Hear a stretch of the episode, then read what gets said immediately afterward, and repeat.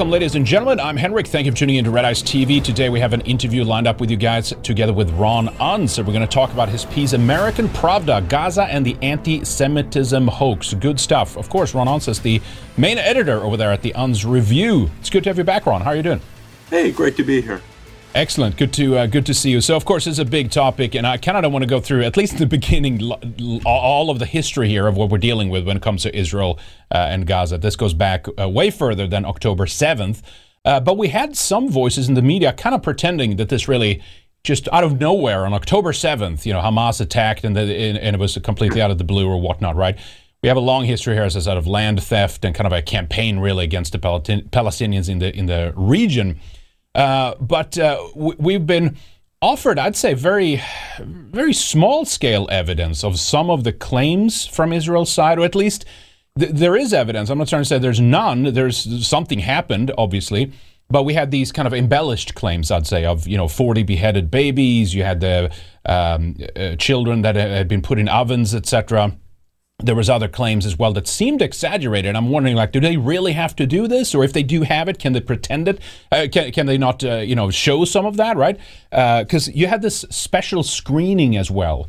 Uh, for the media, which was kind of interesting, where Israel invited certain reporters to view some of the footage and then kind of uh, uh, by third hand or like second hand these reporters then were kind of told to go out and report on what they saw on the news and we had one British journalist, Owen Jones, just the other day that kind of revealed that some of the things that they claimed they saw in the footage they didn't actually see, such as the rapes and things like this. Uh, so that was kind of a contradiction uh, in and of itself as well there. But anyway, we've had some we have had some testimony from Israelis as well. Some of them living in these kibbutzes that were attacked and things like that. And a lot of radio interviews with some of these people. I've, we've played a couple on the show throughout the uh, last few months here, really. And it looks to me, Ron, that Israel, and even this is true for some military accounts as well, seem to have just kind of uh, fired in some cases indiscriminately at some of these kibbutzes. And I'm not saying the majority, maybe, of people that, that they claim Israelis that died uh, on October 7th were from the military, but in the wake of that, they seem to have actually uh, definitely increased that number. So, so what do you say of that in terms of like how how they Israel have managed this uh, this conflict so far? Well, that, that's certainly true. And even the raw numbers changed fairly dramatically. In other words, for nearly a month, the figure had been 1,400 Israelis who'd been killed by the Hamas in the Hamas attack. And then suddenly, I'd actually been a bit skeptical of that number, you know, since there was quite a lot of evidence that some of the bodies of the alleged victims were actually Hamas militants who'd been killed by the Israeli forces and were misclassified as Israeli victims. And you know, yet after a month of the 1400 figure being almost universally presented everywhere in the media, they suddenly sharply reduced it to 1200. So, in other words, you know, the Israeli government has admitted that their initial figures were wrong for really probably three or four weeks. Now, aside from that, one of the key issues is how many of the civi- unarmed civilian victims were actually killed by Israeli military forces rather than by the Hamas attackers. And uh, the whole thing about it is there's quite a lot, of, you know, just as you mentioned, there's quite a lot of firsthand testimony by some of the individual survivors of the attack that most that uh, most of the Israeli victims, at least in their vicinity, were killed by tank fire or Hellfire missiles by the Israeli forces when they attacked the militants. Now, uh, Israel, for about 40 years now, has had a very controversial policy called the Hannibal Directive, which it's documented, anybody can check it. Uh, the Israelis in the past had a situation where when one or two or three Israeli soldiers were captured by Hamas or by other Palestinian militants, they eventually were then traded for large numbers of Palestinians imprisoned by the Israelis. And so, for that reason, Israel adopted a new policy, I think it was in 1984 and 1986 that if any Israeli were captured by Palestinian uh, by Palestinian militant and couldn't be easily rescued, it was necessary for the Israeli and the militants, if necessary, to all be killed by the Israeli forces. In other mm. words, it was utterly important that no Israeli captives ever be successfully taken by Palestinian militants. So in this case, the evidence seems to be that in some of the cases, for example, with the kibbutzim that were taken over by Palestinian militants, the Israeli forces realized that they would have a very difficult time rescuing any of the hostages, you know, without suffering very heavy casualties themselves. So after a few hours of indecision, they finally decided to use tank fire and Apache Hellfire missiles to basically blast the buildings and kill everybody. And, and, that's been reported by a few of the very the very few surviving hostages. Uh, one of the kibbutzim that you know they're they're basically uh, you're probably talking about that radio testimony of one of the twelve captives who was taken who ended up surviving, explaining how the attacks from the Israeli forces ended up killing everybody in the crossfire. Yeah, that's right. Also, there's a great deal of visual evidence because when you look at the buildings, for example, in the uh, kibbutzim that have been destroyed, those buildings clearly were destroyed by tank fire or missile fire. Yeah. In other words, high explosive attacks rather than the small arms that the Palestinian militants had. So, in other words, you know, it, it's very clear that they were destroyed by missiles or tank fire rather than by the bullets or you know whatever hand grenades that the Palestinians would have had. And in fact, you know, again, I mean, the Israelis basically took foreign journalists around to video the scenes of devastation. It's clear the buildings were destroyed by the sorts of high explosive attacks. Also, and I think you're showing on your screen right now, there, there's footage of Apache helicopters.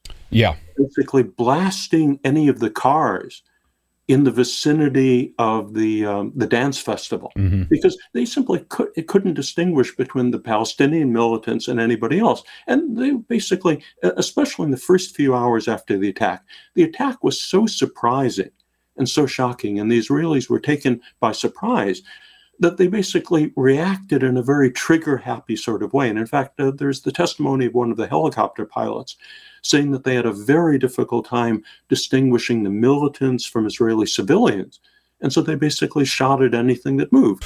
And in fact, afterwards, there are scenes that were shown of something like 100 or 150 burned out Israeli civilian vehicles that clearly had been destroyed by Hellfire missiles not by anything that the militants had. And in fact, Max Blumenthal, in some of his uh, podcasts, ended up showing the scenes of some of the devastation and saying it looked exactly like the same scenes of Hellfire missile damage in Gaza or in other parts of uh, the Palestine area.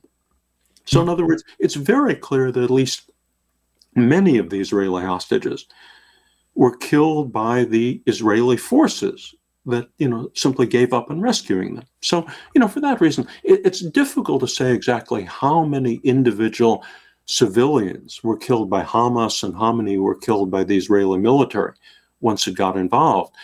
But it's quite possible that a majority, possibly even a large majority, of the unarmed Israeli civilians who died died at the hands of their own forces. And in fact, one piece of evidence supporting that is that there are the firsthand eyewitness testimony of some of the individual surviving hostages who explained that they really were treated quite respectfully. They certainly weren't, you know, shot or killed by, you know, because I mean, they were intended to be hostages to be exchanged for the thousands of Palestinians currently held in Israeli jails and prisons. Yeah.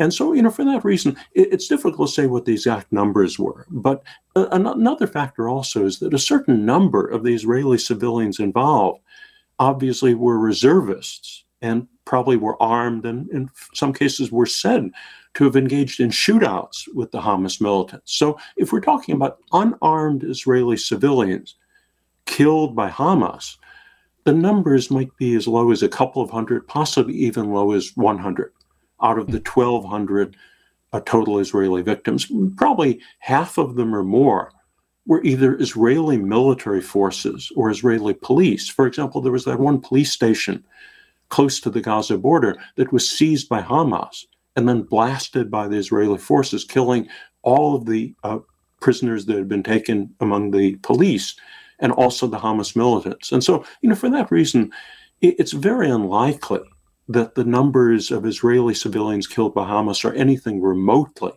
as high as six or seven hundred. It's probably more like a couple of hundred, maybe even as low as 100.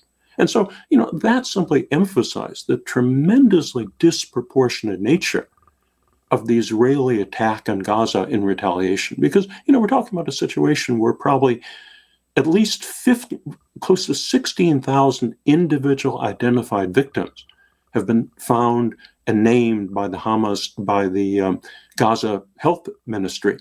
But there are thousands of other Gazan civilians probably buried under the rubble. And virtually all of the Hamas casualties have been civilians. And the reason that's easy to know that is that 70% of all the victims have been women or children.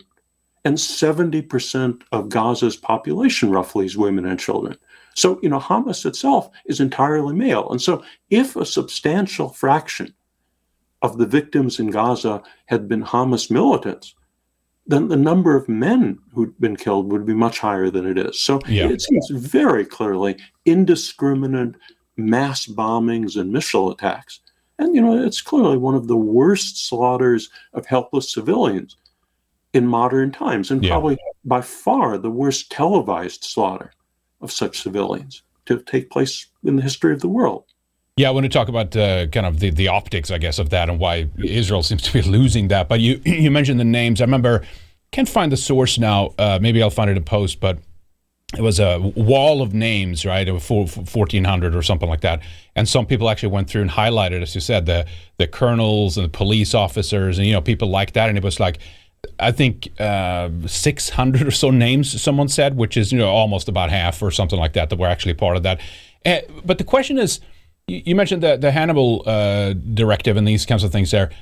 First, it was like, is it then incompetence, or is it just that then they can kind of just rack up the numbers and they they're turning, even though it's this is you know not, it's not even collateral damage. This is you know friendly fire, whatever you want to call it, essentially, right? Uh, they're shooting their own, but that they can still use that to rack up the numbers and look at how many people died because of this, right? Because that's, regardless, that's how Israel ended up using it, right? Wasn't it? Right. I, am not sure if there really was intention that way. In other words, if they could have easily rescued the hostages, I think they would have done so. You know, I mean, Israeli public opinion would be incredibly angry. I mean, there would be a gigantic backlash if it were felt they deliberately killed the Israeli civilians simply to increase the number of victims. Yeah. But I mean, the truth is, the Hamas militants were well entrenched in the buildings on the kibbutz, and the Israeli forces would have probably suffered serious casualties if they tried to go in after them and probably would have failed anyway. Mm-hmm. And the hostages probably would have mostly been killed.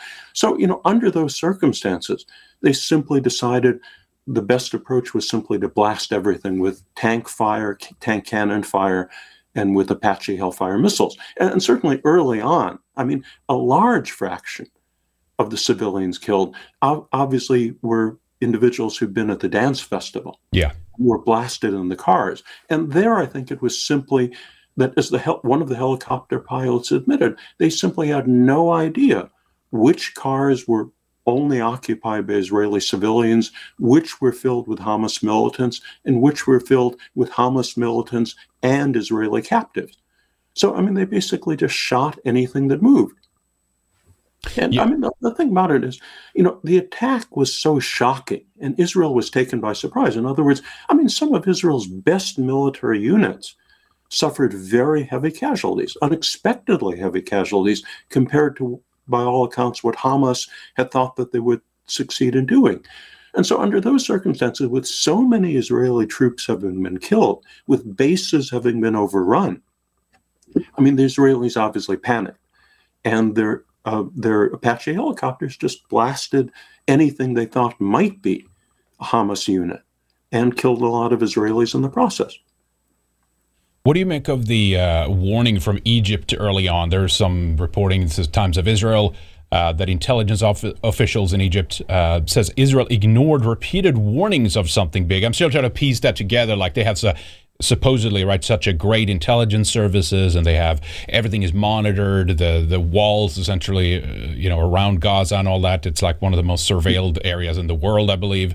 And here, an Egyptian official said um, which apparently often serves as a mediator between Israel and Hamas, uh, had spoken repeatedly with the Israelis about something big, but they hadn't elaborated on it. And then some of the suggestions was that, well, Netanyahu, they looked the other way. Maybe it was hubris. Maybe they thought, ah, they'll never do anything, blah, blah, blah.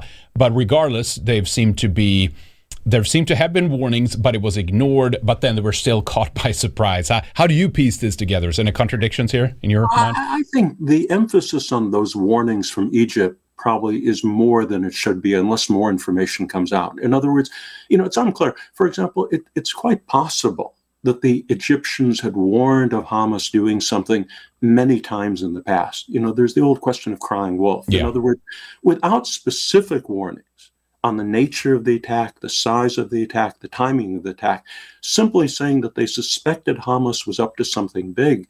You know, if, if they issued half a dozen previous warnings over the last year or two and nothing had ever happened, the Israelis obviously would have ignored it. And also, I mean, Israel prides itself on having one of the world's best intelligence services. You know, having the uh, the sort of service that you know, I mean, the notion of the Egyptians knowing something about what was going on in heavily surveilled uh, Gaza that the Israelis wouldn't know is probably something the Israelis would disregard it. Now, what's interesting is just in the last couple of days, a much more detailed account has come out in the Israeli press saying that what amounted to a very detailed des- description of exactly what happened had come to the attention of the Israeli authorities a year before and it was dismissed by the Israeli government. In other words, for apparently a year, the Israelis had had what amounted to, you know, exactly the sort of plan. In other words, the Israeli authorities apparently regarded the planned Hamas attack as being so large, so grandiose, that they were sure it was beyond their resources, that Hamas was basically bluffing.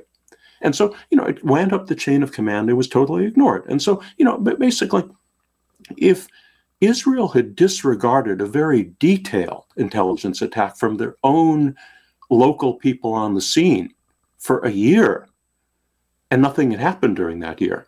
It's very easy to imagine that if then Egypt came up with some sort of vague warning about Hamas planning something in the near future, the Israelis would then disregard it. And, you know, I mean, the whole thing is the Israelis had simply made a, a sort of intelligence decision that Hamas had given up on any sort of attack. I mean, there'd been no major breakout of Hamas for years.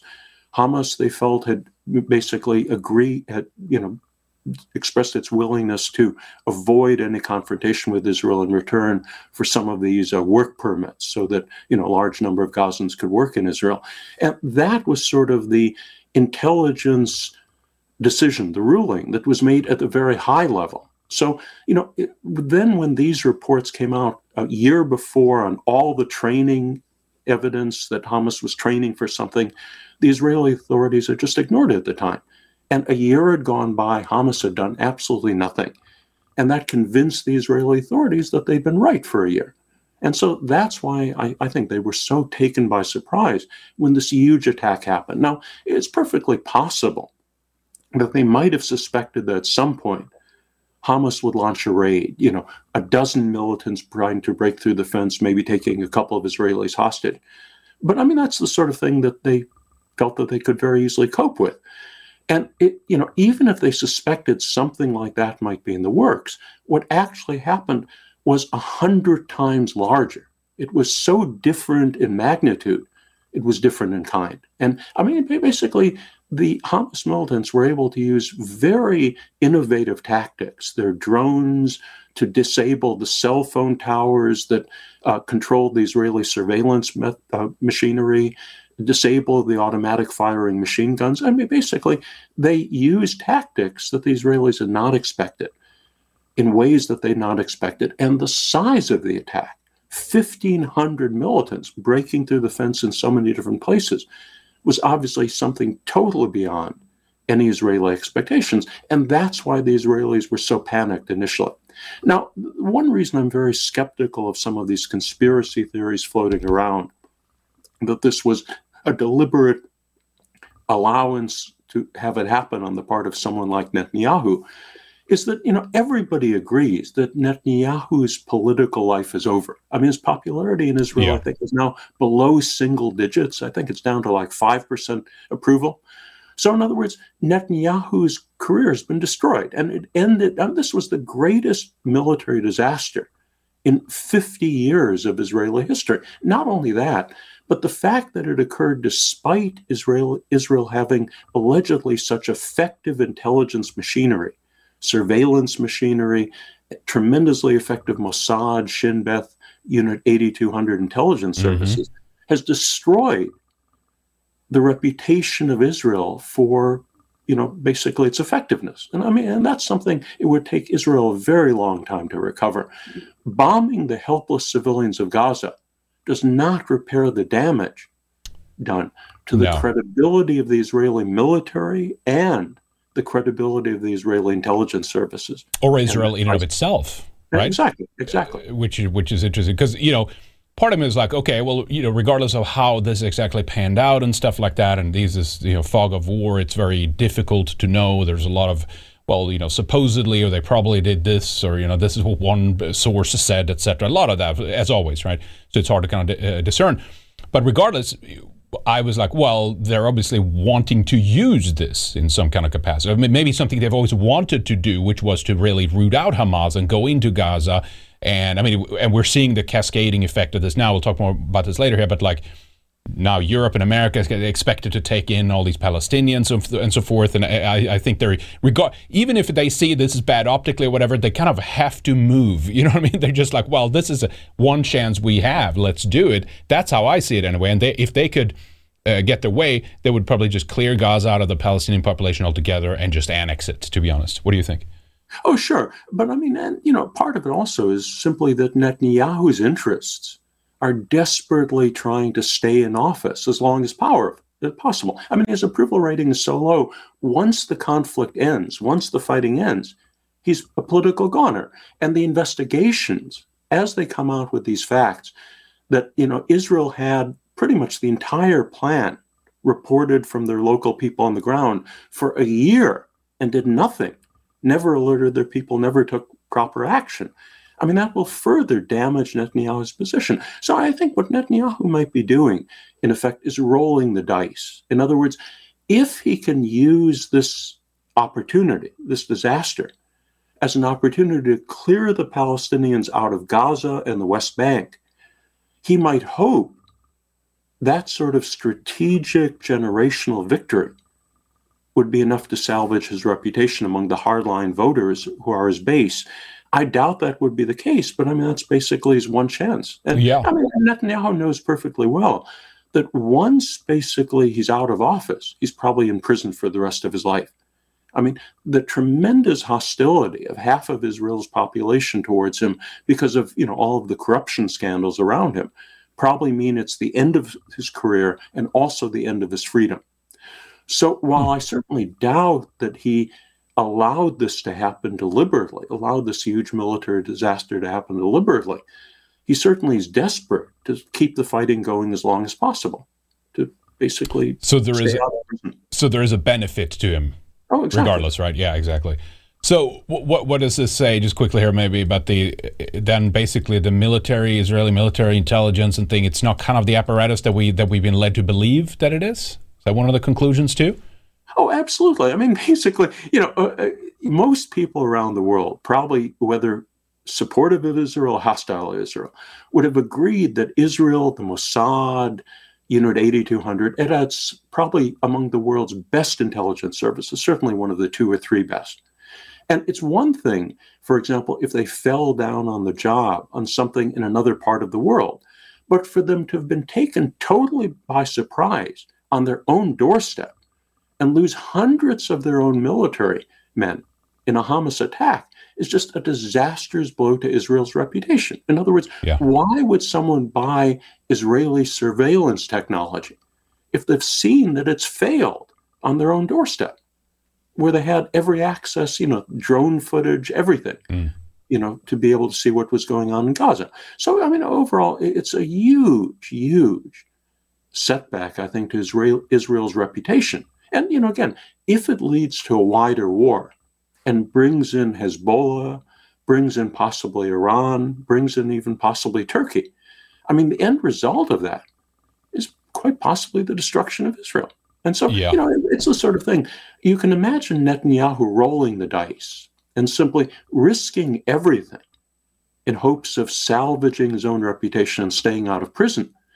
But taking those sorts of risks as an individual are very different than taking those sorts of risks for a country. So I just find it extremely doubtful that there was any sort of conspiratorial plan on the part of the Israeli security forces to let this happen. I mean, for one thing, is there are certainly a lot of reports that large segments of Mossad and the other security forces are very hostile to Netanyahu. In fact, there were some reports they were organizing the demonstrations against Netanyahu mm-hmm. to try to drive him from office. Mm. So, if there was any even slight evidence that Netanyahu de- deliberately allowed this attack to take place, I think there would have been massive leaks, and Netanyahu would have been driven from office immediately. So, you know, it's one thing, for example, for everybody to admit that they made a terrible mistake. You know, Netanyahu, the intelligence services, the military, that they were caught napping, that they failed on the job. But I mean, that's very different than anybody arguing that it was deliberately done by anybody either in the intelligence services or on the other side with Netanyahu. So, you know, I, again, I, am just very skeptical of those sorts of conspiratorial theories. There's just a lot of incompetence. And in fact, this is exactly what happened almost 50 years ago to the day with the Yom Kippur War, mm-hmm. yep. where the Egyptians again stole a march on the Israelis, took the Israeli forces by surprise, and gained a lot of territory and successes before the Israelis were able to mobilize and then, you know, restore an even uh, playing field. So, I mean, the whole thing about it is uh, Israel's leaders notori- and Israel's military are notoriously arrogant and basically feeling that you know they had nothing to fear from a ragtag band of underfinanced militants in Gaza. And so I mean basically they simply didn't believe that there was any risk from them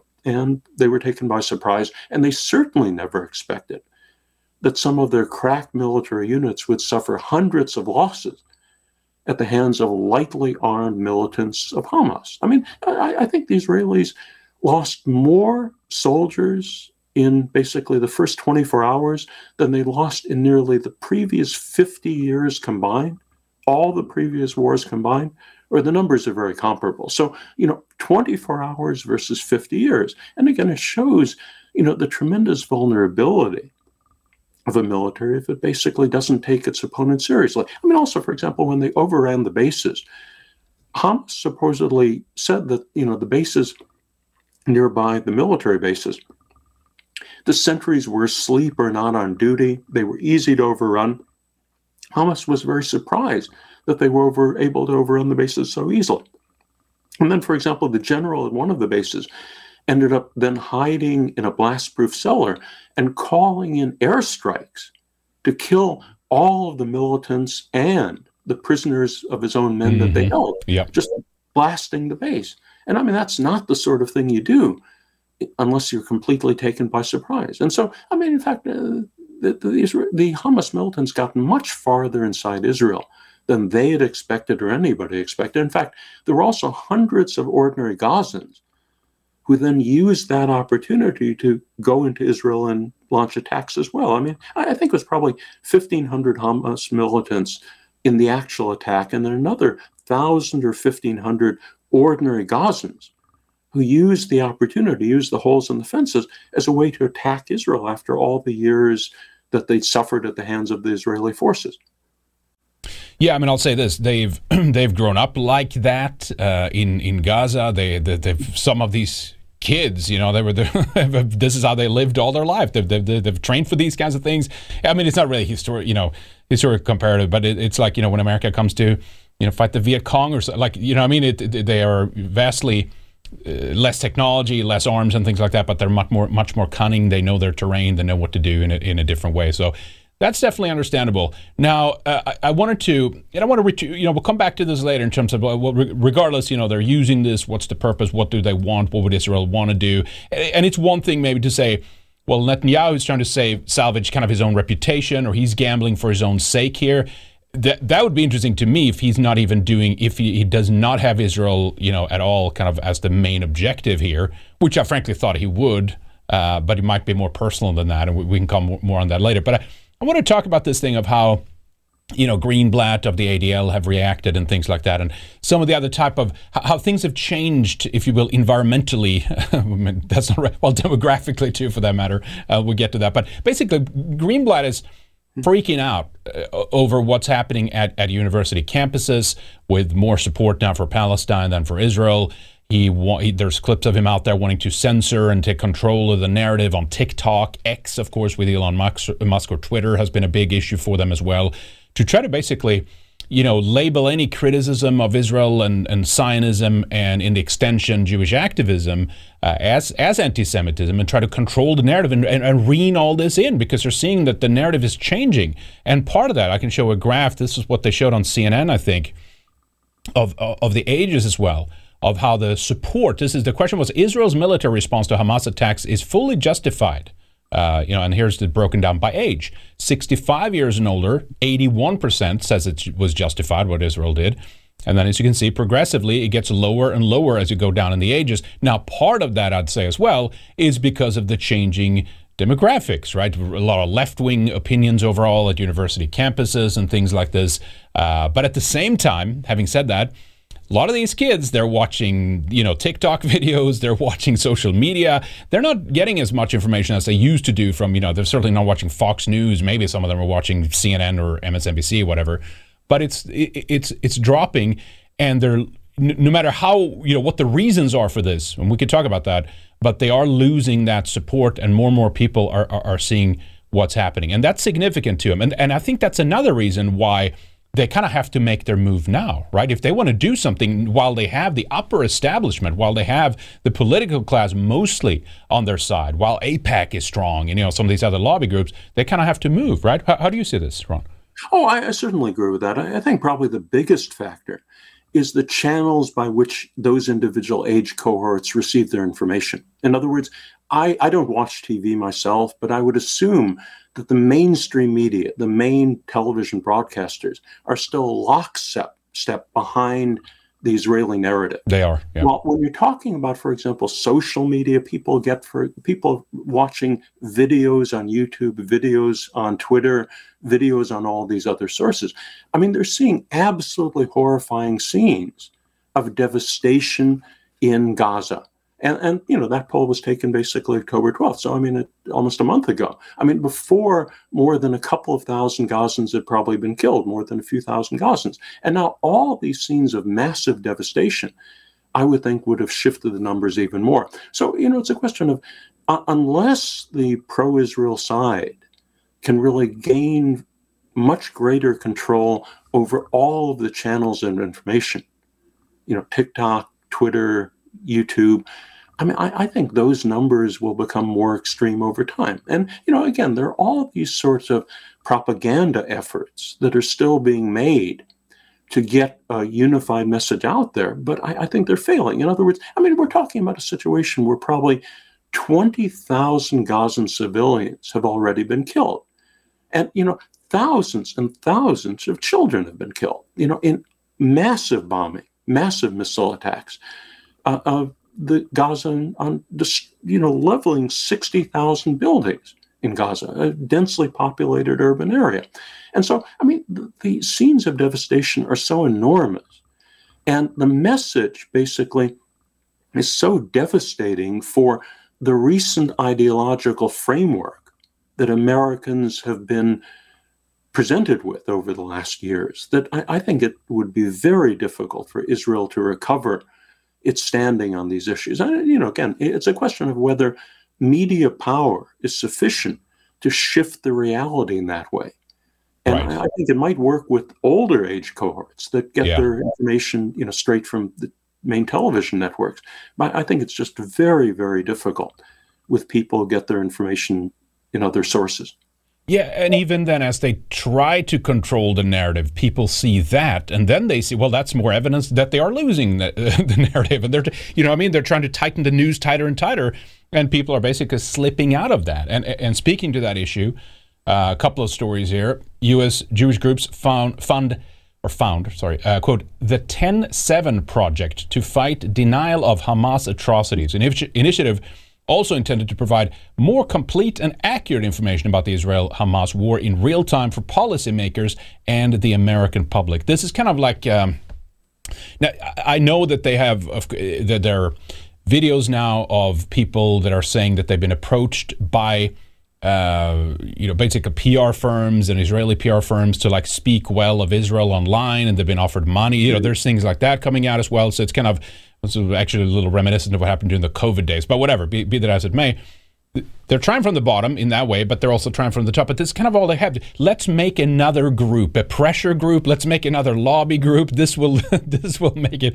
This uh, will this work? I don't think this will work. People are onto this, aren't they? At large, it's very difficult. I mean, and, and that's why, for example, some of the early atrocity stories that came out were so extreme. They were meant to sort of tilt the balance. I mean, the thing about forty beheaded babies that was utter fraud from the first moment. Or, for example, a baby baked in an oven. Yeah. And now all these stories about alleged rapes that are coming out. In other words, the, the few hostages that have spoken online say that they were treated very respectfully by their Hamas captors. In other words, you know, that really was shocking. I mean, the, when they basically were interviewed by Israeli radio, Israeli television, and they basically said that, you know, the Hamas militants treated them with tremendous respect. I mean, they basically were treated Yeah, there were well. good food, there were medical uh, needs attended to, exactly. etc. Yeah, yeah. And so, you know, when those clips became very widespread over the internet, people certainly realized that some of those other stories probably were fraudulent. And then basically the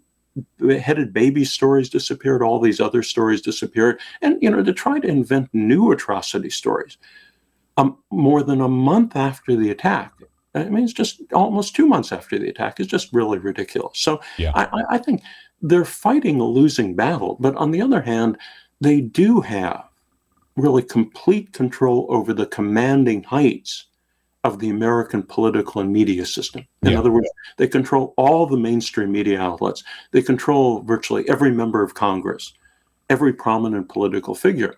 And I mean, they were even able to intimidate Elon Musk, the richest man in the world, into basically censoring, you know, very mild leftist progressive slogans that have been around for years. I mean, basically, what makes the whole issue so ridiculous is that for generations, the ruling Likud party and its origin and its uh, Irgun roots have been talking about an Israel from the river to the sea. Yeah. In other words, a greater Israel in which all non Jews would be expelled or totally subjugated. That's been the position of the ruling Likud party of Israel for three generations, four generations. And meanwhile, leftists or progressives over the last 20 or 30 years have captured that same slogan and talked about from the river to the sea, a single unified democratic secular state with equal rights for Jews and non Jews. I mean, a very sort of mild, progressive perspective. I mean, you know, certainly with Jews having total equal rights. And Elon Musk was persuaded that that was a genocidal slogan that would immediately get you banned from Twitter if you used it. Also, for example, talking about Israel being a settler state would get you immediately banned from Twitter, even though prominent Israelis have always described themselves as creating a settler state. So, in other words, when the same language precisely is used by one side, it's described as being totally impermissible on Twitter, gets you immediately banned. While when it's used on the other side, it's basically the Israeli government. And yeah. you know, you do have many elements of the Israeli government, even including Prime Minister Netanyahu, using what really amounts to genocidal language towards the Palestinians. In other words, for example, when Netanyahu, who's not religious himself, but has a very strongly religious base, identifies the Palestinians with the tribe of Amalek. I mean, the Hebrew God requires that all members, all of the seed of Amalek be exterminated down to the youngest newborn baby. And so, you know, when you're using language like that and committing a gigantic massacre of the unarmed civilians by, of Gaza with, you know, 15 or 20,000 of them already killed. I mean, that, that's extremely strong language that reasonably could be described as genocidal. And yet, he certainly is not banned from Twitter. while leftists or liberals who talk about a secular democratic state with equal rights for Jews and non Jews are banned on grounds of advocating genocide, which is just ridiculous. I mean, basically, you know, Elon Musk has obviously been intimidated by a massive boycott that was organized against him after he expressed support for some tweet that somebody made, you know, criticizing uh, Zionist forces for their hypocrisy or something like that. And you know, and that situation is certainly true of many other platforms. For example, TikTok, even though it was founded in China, has been intimidated again into censoring most sort of questionable statements criticizing Israel or attacking Israel's right to exist or anything like that. So, I mean, we're talking about a very one sided landscape in all of the media, including social media. But even that social media landscape is nothing like, for example, the landscape people have seen for generations with the major television networks and you know what everybody sees in front of them. So I mean, it's the sort of situation where, you know, I think it's difficult for the Israelis to keep control over the American public on these issues.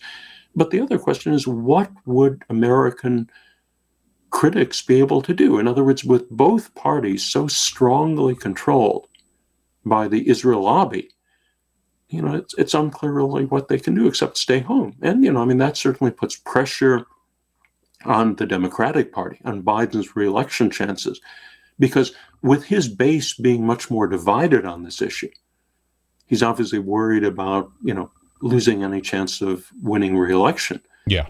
But, you know, it's not clear how even that stacks up against the tremendous control that the Israel lobby has over the entire Democratic Party.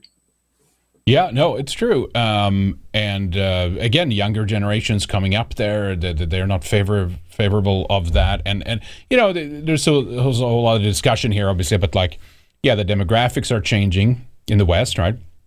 Because of open borders, and of course, a lot of those are, of course, you know, Jewish activist groups such as you know Paideia and Israel, and you have HIAS, you know, these kinds of things. It's not only that, but it's very disproportionate if you measure the amount of influence that they that those groups have there's plenty of churches accepting refugees and there's Catholic groups and all that kind of stuff, right? Uh, but you'd kind of be expected to have some of that considering how many of those, um, a multitude there is, right?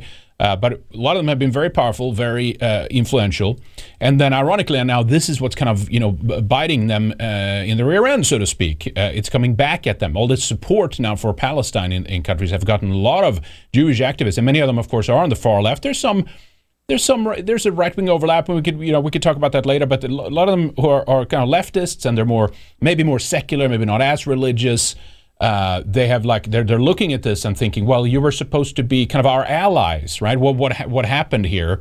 And it also shows maybe their these left wing activists' allegiance that ultimately they are very concerned about Israel and, and being pro Israel uh, despite the fact of its policies being, you know, right wing and hardline nationalistic. They have walls and all these kinds of things. But for Western countries, we're expected to keep our borders wide open and, and of course, you know, let everybody in and accept everybody kind of thing. So that's been a very interesting evolution, if you will, to watch. It's kind of it's humorous on on one end, but it's also uh, you know for for for us in the West, it's sad as well because it's like really is this you know the, you, you couldn't see this coming and now and now you've you know helped at least to change uh, the makeup of our countries you've turned a more left wing from all the way from you know the Frankfurt School and so-called cultural Marxism, uh, you know, infesting into the academic environments and the universities and stuff, into you know the media, and it, it just extend further.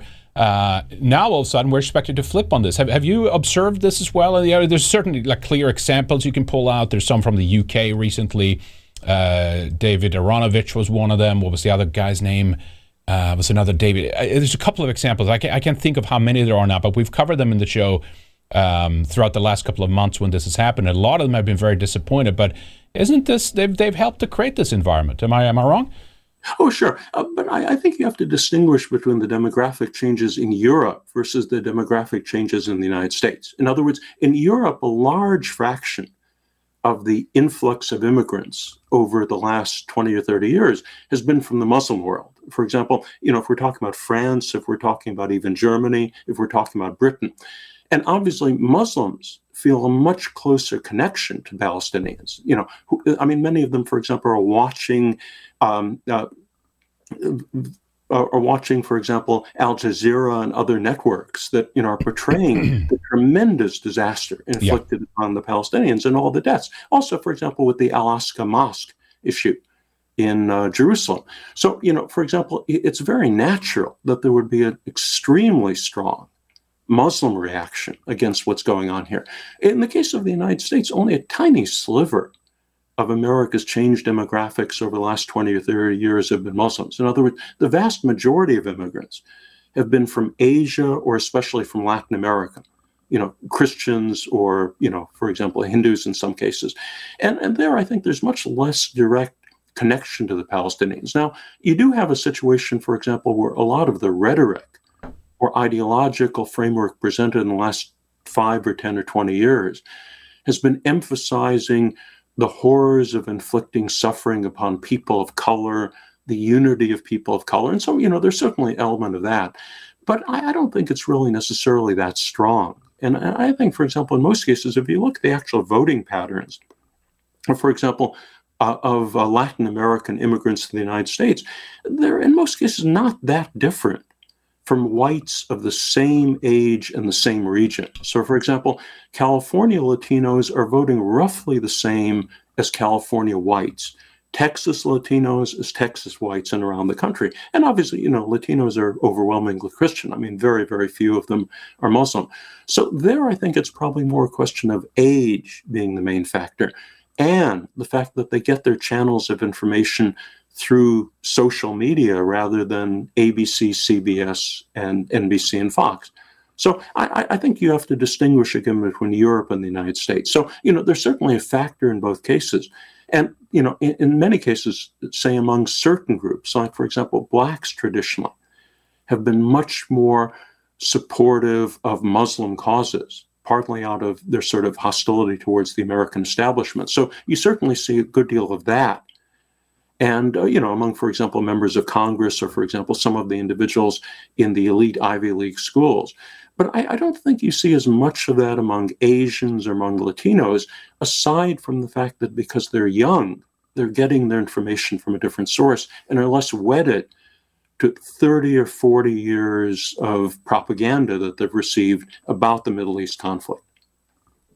Very good. Now, uh, let me see. Let's let's do, cover these two things real quick, and then we'll take a short break here between the segments. But you know, before I, I showed the story of them setting up their uh, 10-7 project there, the 10-7 project, and you had a number of organized backers, uh, they say here, but a number of other organizations kind of joining in on this. The American Jewish Committee, uh, which initiated the project. You also have then AIPAC, right, the American Israeli Public Affairs Committee, the Jewish Federations of North America, the Anti Defamation League and the Conference of Presidents of Major American Jewish Organizations. You have those joining up for the 10-7 project, which is another thing. And even a few months ago, before that, they had the another uh, group, the J7, kind of modeled. The Greenblatt went on Israeli television talking about this, about how it's modeled after the G7, right? So it was Britain, France, Germany, Argentina, Canada, Australia and obviously the, the, the U.S. here then part of this task force to you know combat anti-Semitism.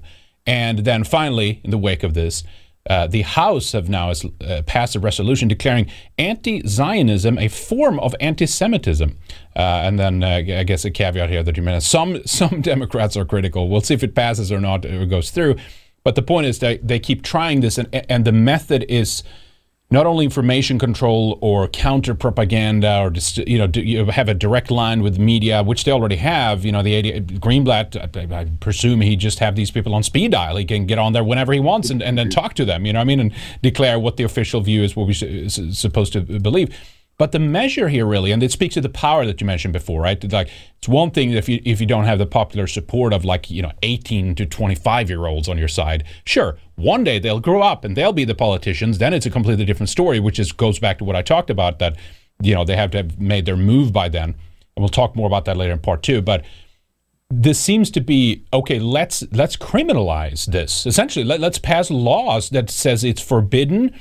Uh, if, number one, equating, you know, uh, you know, anti-Zionism. Then that's anti-Semitism. You criticizing Israel or the Israeli government is also anti-Semitism. Uh, but this goes down the line, and so that's kind of where, where, the criticism for many ends. But I'd say, why shouldn't we be allowed to criticize Jewish NGO groups or Jewish activists that are doing things that are changing the demographic makeup of our countries, right? Uh, but these things are, are what they try to outlaw. There's this long definition on the U.S. State Department's website of what anti-Semitism is, and I think they're if they've not actually officially adopted that as the official, uh, you know, kind of definition, they, they're, they're about to. But we've seen the goalpost move on this, Ron, uh, and and this seems to be the path forward for them. That basically let's pass laws and let's see if we can stop that. I don't th- see that working at all. I think it's going to backfire, uh, as many of these other projects have. How do you see this, and, and where do you think this is going?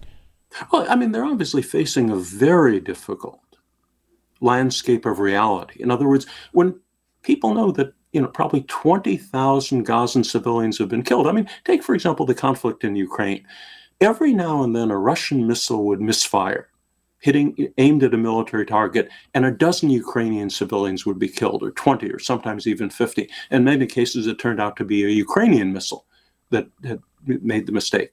But I mean, the whole thing about is when, you know, there was tremendous media coverage of 10 or 15 or 20 Ukrainian civilians killed allegedly by Russia.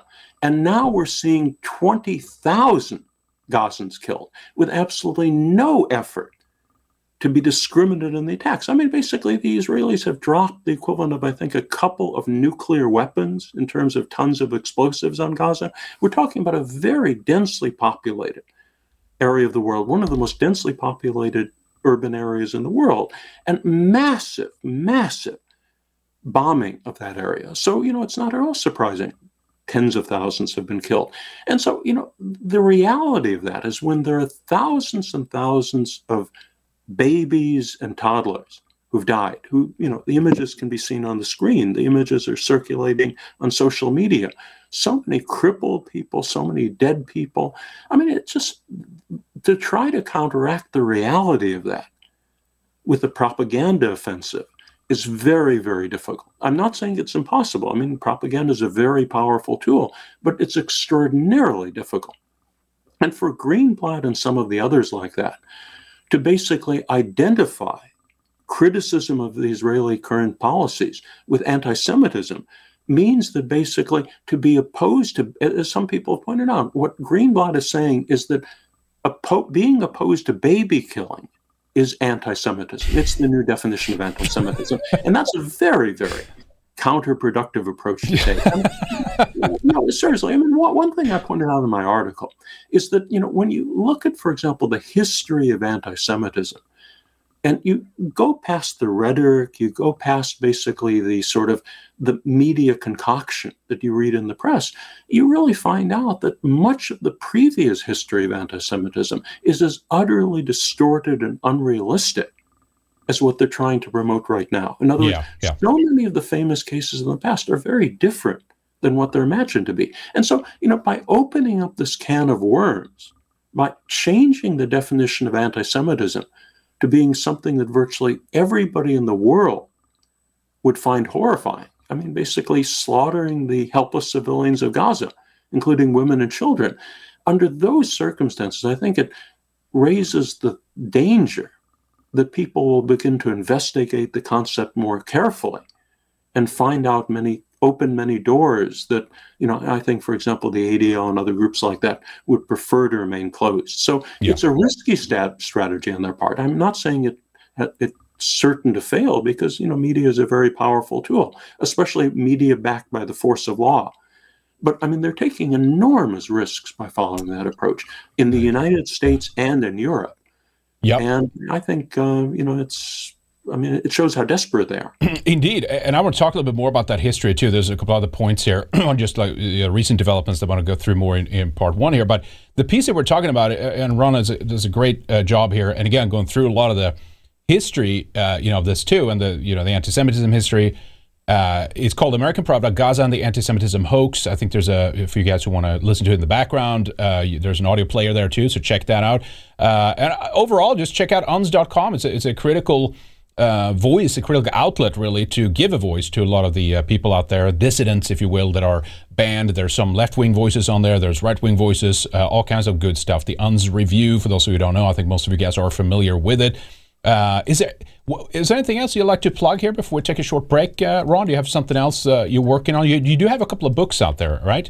Oh, sure. I mean, what I've done actually over the last um, year or so is collect together a large number of my different essays into print collections. So um, they're available on Amazon. You can also download them as ebooks for free on the website. And uh, there's really quite a lot of content uh, grouped into a number of different subjects. In fact, you know, there's enough material that there's actually about 10 or 12 separate print collections and uh, probably about 15 or 20 separate ebooks. And again, you can very easily download the ebooks for free, read them in your e player, or buy the print collections on Amazon.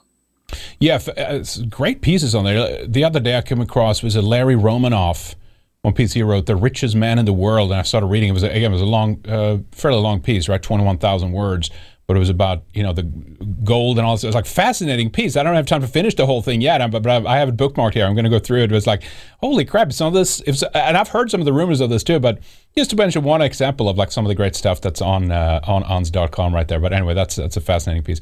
All right, we'll add a link to this obviously down below. We'll add a link to the the books uh, that Ron has written as well, or the compilation here really that I mentioned. Uh, and we'll take a quick short break and then we'll return a little bit more and talk more about the history and some of the ways forward, uh, you know, for Israel's and the Greenblatts too, I'd say, because they're losing that narrative. So stay with us, Ron. Stay with us, everybody. We'll be right back in part two.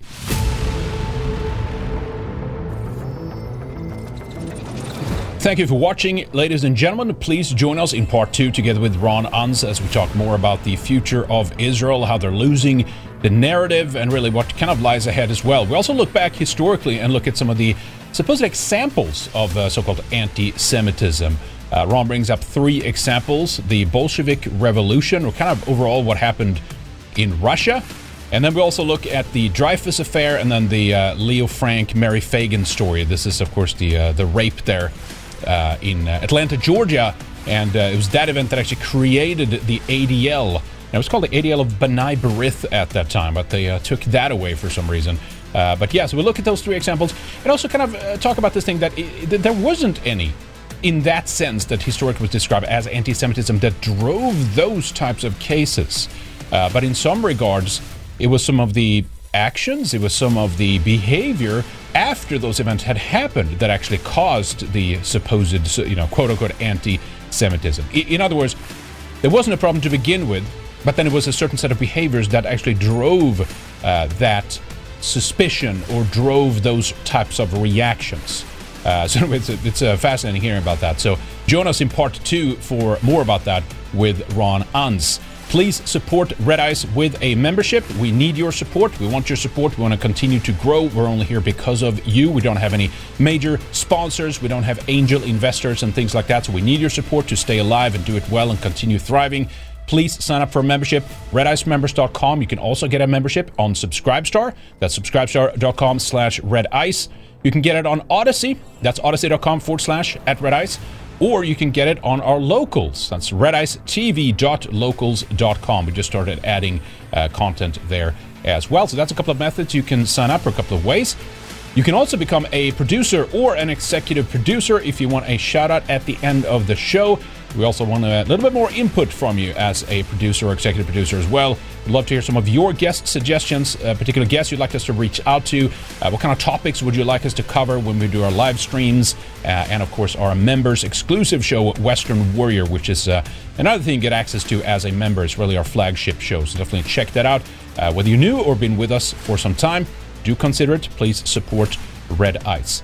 Thank you to our executive producers today T. Lothrop Stoddard, V. Miller, Resin Revolt, Good Luck Lap, Jake, Red Pill Rundown, French 47, Mark Smith, No One Jeeves, President Obunga, Mongoose, William Fox, Angry White Soccer Mom, The Second Wanderer, Operation Werewolf, The Ride Never Ends, Francis Parker Yockey, Bob, Last Place Simp, Joseph Hart, Purple Haze.